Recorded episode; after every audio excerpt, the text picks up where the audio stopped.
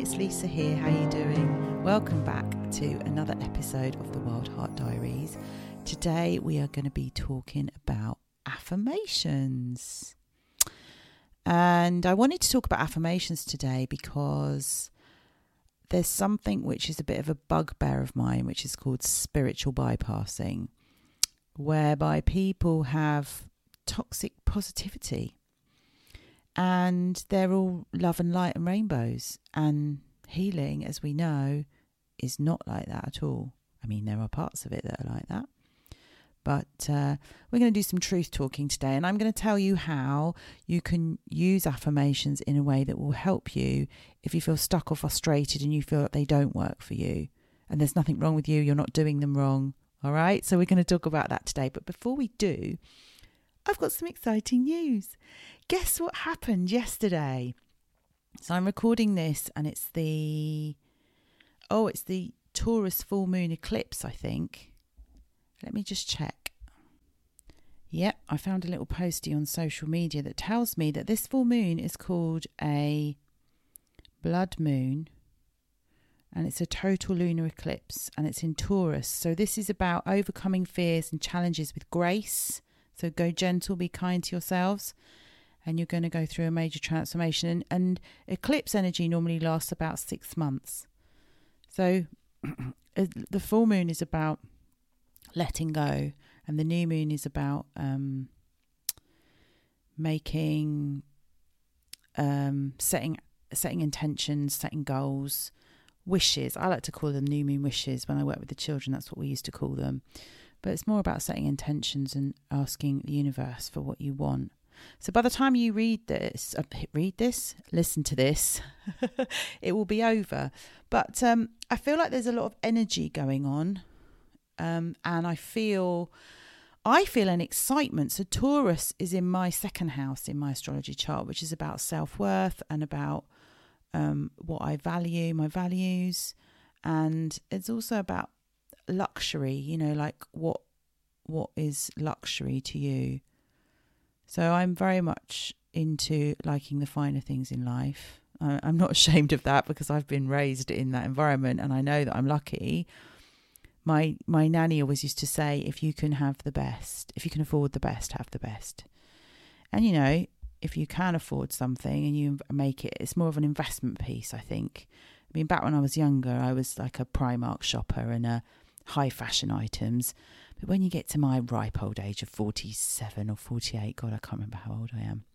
When you're nearly 50, it's more about investing in yourself. And for me, actually, it's less about luxury items like clothes and jewelry and handbags and shoes. And it's more about experiences and emotional well-being and coaching and this year I've spent a shit ton of money on coaching and self-development which has really helped me pivot my business. But anyway, back to my exciting news. I digress. Yesterday, I had a call scheduled in with the headmistress of my old uh, junior school, which is at, it's my it's my infant and juniors, which has now merged into one school. It's called Ottershaw Church of England School, and so it does reception right up to um, before you go to secondary school if you're not listening in the UK, because I know you have a different different system to us.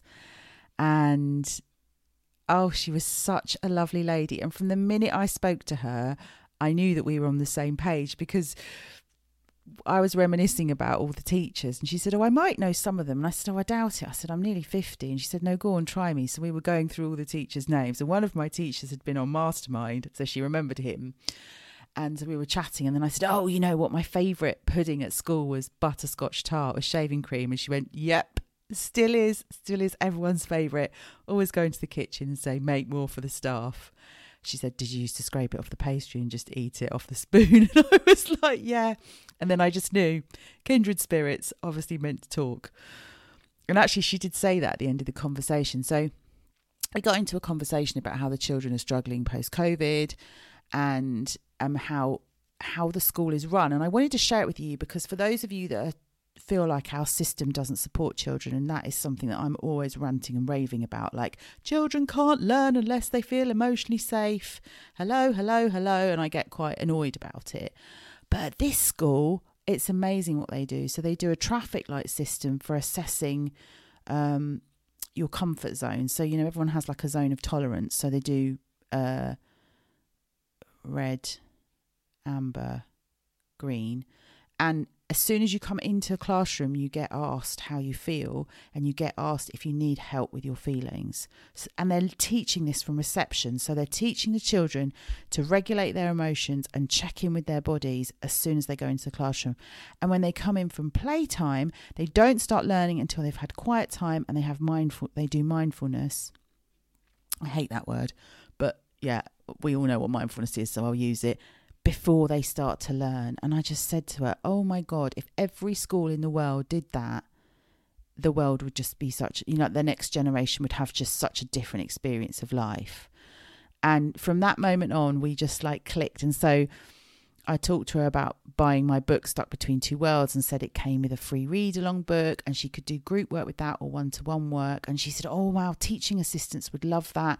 I told her about my smiley thought cards, which are my kids' affirmation cards. And I told her about um, my library of emotional literacy classes. So I've got like this library of 22 classes that do all the emotions like anger, sadness, disappointment, gratitude, frustration, kindness, love confidence, worries, like they're all in there. I think it's like eight pound a download or something ridiculous like that. But they're like sixty minute classes, and each class has got like three techniques for calming down and soothing those emotions. And she said, "Oh my god!" And I said, "Well, you could use that as a training library for your teaching assistants." She was like, "Yes." So I've agreed to go back to my old school next Friday and drop off a copy of my book and the um and the read along guide, which is free. You can get that on my website if you like. I'll drop a link in the show notes for you. It's so good. Even if you do it like with your inner child in mind, it's good. And that's what we've been doing at book club actually this week. Oh, yes, yeah, so we kicked off book club on Thursday. Amazing. It was so amazing. What a lovely group of wild hearts. I was just so excited. And um, it was just lovely to meet more of you and um, be able to support you on your healing journey. Yay! So yeah, so I'm going to go back to my school next Friday, and she said, I said to her, "Do you go in the front door and your your office is like two doors down on the left?" And she was like, "Yep, nothing's changed. It's exactly the same." so I'll keep you posted on that, and uh, I'll fill you in. So let's start today's session then, um, talking about or today's podcast episodes, I should say, but these are like mini coaching sessions, aren't they? And I'll have some journal prompts for you. So let me just have a slurp of my tea. I feel like I need to wet my whistle today. I'm quite dehydrated. Um, right, I'm shuffling, so I'm going to pull us an affirmation card to set the tone of this. Um, to set the tone of this episode. Let's just see what sort of energy wants to come through. Come on, cards, talk to me. It's lovely when you use the cards with the children, actually. Um, we do something called the slide, where you get the whole deck of cards and you fly them across the room as if you were like doing a, backhand in, in tennis, you know, like you just whew, let go of them. And they all they all sort of fly out in a in a row, and then one of them normally flips flips over, or the deck normally separates. And I'm like, "That's your card. That's your card. Go and get it. Go and get it." They love that. The boys in particular like that. Oh, come on, cards. They're very quiet. They're, they're all being very orderly and well behaved. Are you going to talk to me? Maybe it's all the cards in here that we need to we need messages. Just wanted to set the energy. So the cards are split into like rainbows, hearts, stars, and sunbursts, and they represent confidence, love, positivity, and encouragement. So I wonder what sort of energy we're going to get. Well, you know what? I'm just going to pull one. Right, here we go. What one have we got here?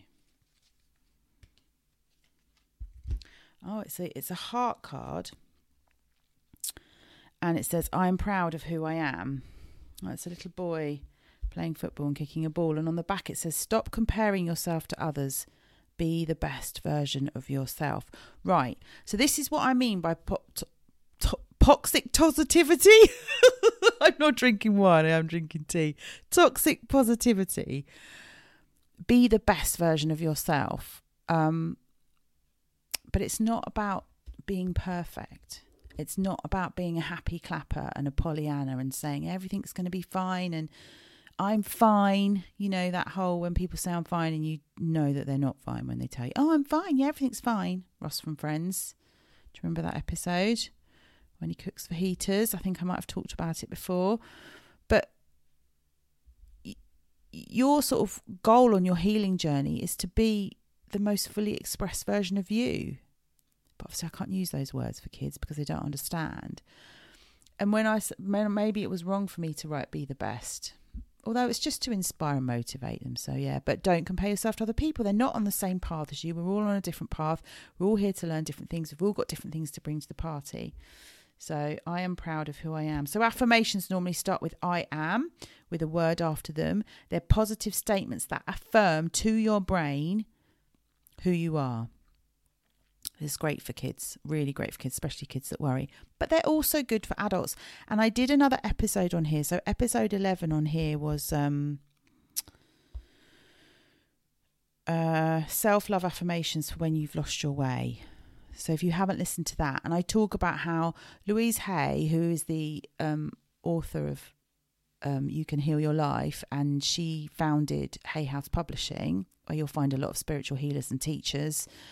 Um, and lots of affirmation decks. She got me into affirmations. But what I didn't realize when I started doing affirmations was that they weren't going to work for me because I had PTSD, I had childhood trauma, and I was living in survival mode. So, before we go any further, actually, that could be a journal prompt for you. I'm proud of who I am. After this, after you've listened to this, take some time to sit down and write about what you're proud of in your life and notice the ways in which you compare yourself to others. Comparison is the thief of joy. Don't let others steal your joy. You are you. Love you for you. Um, so yes, yeah, so these affirmations don't didn't work for me. But what I used to do was I used to get up in the morning, I'd say them in the mirror, I'd write them out in my diary a hundred million times. I I've I had a deck of affirmation cards.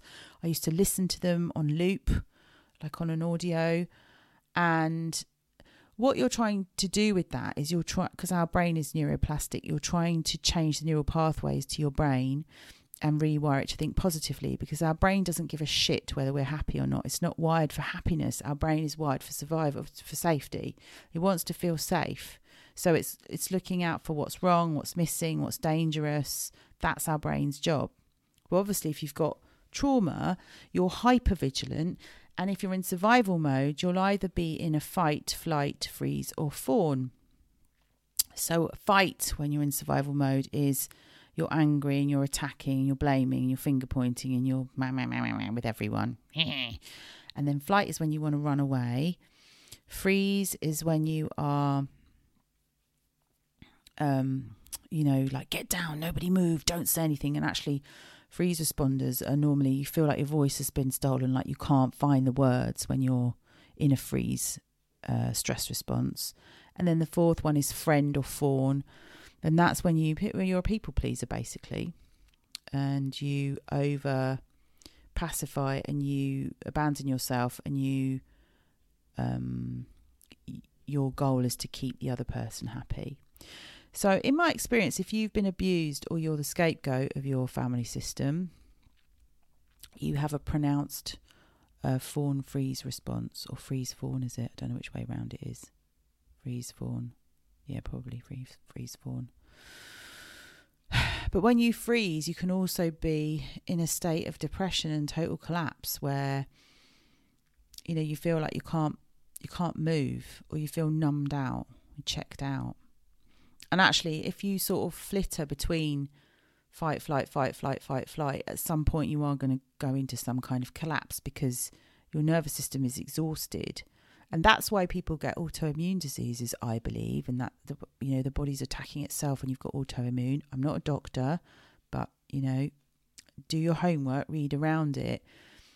There's lots of links. If you go and look under scholarly on google links into abuse and um, childhood trauma and autoimmune unfortunately but yeah, if you've been abused, if you think about it, if you've been abused as a child and you've had your boundaries um, broken, or you didn't have any boundaries, you will have lived in survival mode, won't you? But the thing is, is that what we norm, what we tend to ask ourselves is when we when we have childhood trauma is what's wrong with me. So you start doing all these affirmations. You go on Instagram and you see everyone doing it, and they're like, dance under the full moon and do your affirmations and chant and and I've done all that, and yeah, it's lovely. It is beautiful. Actually, there is a power in chanting. And there's definitely a power in mantra, like repeating something over and over again. You know, we're very much creatures of habit. We learn through repetition and routine. So that's all great. But if you've got childhood trauma, it's the wrong tool for the job. You know, it's like trying to build a house or an extension on a house with Lego bricks. It's going to take you a really long time. What you actually need is, you know, like um, an architect, someone to draw up the plans, a surveyor. You need proper concrete blocks and cement you know, you need the right tools for the job. So, so why doesn't it work? Well, I'm going to ex- try and explain to you. It's to do with your well, it's to do with your dysregulated nervous system. So being in that fight, flight, freeze, or fawn mode. So your first job is to regulate your nervous system. You are so emotionally dysregulated that your brain, you know, you, your actual thinking brain or learning brain has gone offline. Hence, why I was saying at the beginning of this, you can't learn if you're in survival mode. If you have got such high stress levels, there's no space inside of you for new information to go in, right? There's none. And then, you know, it, it makes you feel like crap when you think everyone else is doing it and you can't. Um, but you will have usually when you've got childhood trauma, a brutal inner critic, which is normally like the internalized voice of your perpetrator or your aggressive or passive aggressive parent. It's a shaming voice and it shames you to keep you small and controllable. Because if you grow up in survival mode, you grow up in a family that's in fear, living in fear, living in fear and obligation and guilt, in the fog, as we like to call it. And the inner critic is brutal and relentless for me. It nitpicks, it criticizes, it notices everything I do wrong. It's hyper vigilant, it's constantly on the lookout for danger. It doesn't trust anybody. It doesn't trust anybody. It's suspicious. Why are you being nice to me? What do you want? Unfortunately. But you know, I, I understand why I think like that because um given the way that I was raised, it's very hard to trust people. So, First of all, you need to identify your inner critic, that voice that wants to criticize and shame you or keep you small. Can you identify that? The way that you can do that is you can sit down with your journal in the morning and do what's called morning pages. This comes from The Artist's Way by Julia Cameron. I shall drop that in the show notes for you, where you literally write your stream of consciousness on the page. Set a timer on your phone, write for three minutes, write whatever the hell comes into your head, write it all out. And it will tell you all the things that are wrong, tell you what it's worried about, tell you why you can't do it. If ever you try to expand or you go through change and you're growing, it comes in to kind of, I mean, you could say it's self protective because if as a child you got big, too big, someone would bring you back down to earth again, wouldn't you? You're getting too big for your boots. Who do you think you are? What are you doing? So if you but whenever we go through change our energy expands and so that can feel dangerous to us because there's a child part of us inside of us that wasn't safe. And if you want to do work on your inner child the place to be for that is the wild heart book club which is running now as we speak in november and will probably i will probably run it again in march next year. So there is a wait list if you want to put your name on the wait list for that and join us because we do lovely work in there. It's gorgeous, gorgeous. Um, yeah, so identify that voice and then and then journal from the voice of the inner child, the child part of you who feels the weight of that shame. So let her have a voice. And there's two ways that you can respond to that voice. You can you can offer that child part of you compassion and reassurance and unconditional love, like you didn't deserve to be spoken to like that. You shouldn't have been treated in that way. The adults were there, they were meant to protect you. I understand why you're frightened now, so you can offer reassurance to that inner child as she writes about how awful she feels. And and the, the sort of shame that we feel isn't just the shame that causes us to correct our or right our behavior when we've upset someone or made a mistake. This is more about toxic shame, which is at our core we believe that we're a bad person and fundamentally there is something wrong with us. And it's a horrible feeling. And for me, it manifests in my physical body as just like a really heavy feeling in the pit of my stomach. And sometimes it can be a flush of like heat so I suppose that's the shame and embarrassment that goes all runs all the way through my body right up to my face and then my face will go red. But shame is great for controlling people, isn't it? But it's horrible when you feel that toxic shame, when you feel bad, rotten to your core. So you can offer compassion to that child part of you and you just welcome in all the feelings and let them be expressed be be the good enough parent to that inner child part of you and say, you know, I understand. Validate. I see you. I saw that happening. That should never have happened. Where are the adults that were meant to keep you safe? Who allowed that to happen? How dare they? You know, like shame them. Give the shame back to them. Bloody pour it all back over them and let them feel it so that they can do some healing work on themselves I doubt that's going to happen. I feel like when you have a an abuser, their shame is calcified. You know, it's hardened, so they d- and it's buried really deep inside of them, so they don't feel it. And some of them are lacking in a conscience. I believe that's what I believe. Um, and then give that child part of you permission to be loved, and the affirmation that your child part needs to hear is it's safe for you to grow. It's safe for you to heal. It's safe for you to let love in. It's safe for you to let kind words in. Um, you know, there's no one here that's going to punish you now. What are they going to do? Send you to your room for the weekend without any dinner? What are they going to do? Smack you with the wooden spoon? What are they going to do? Come round your house and bang on the door until you answer it? What are they going to do? Keep sending you ta- You know, what are they going to do? They can't hurt you now. You're an adult.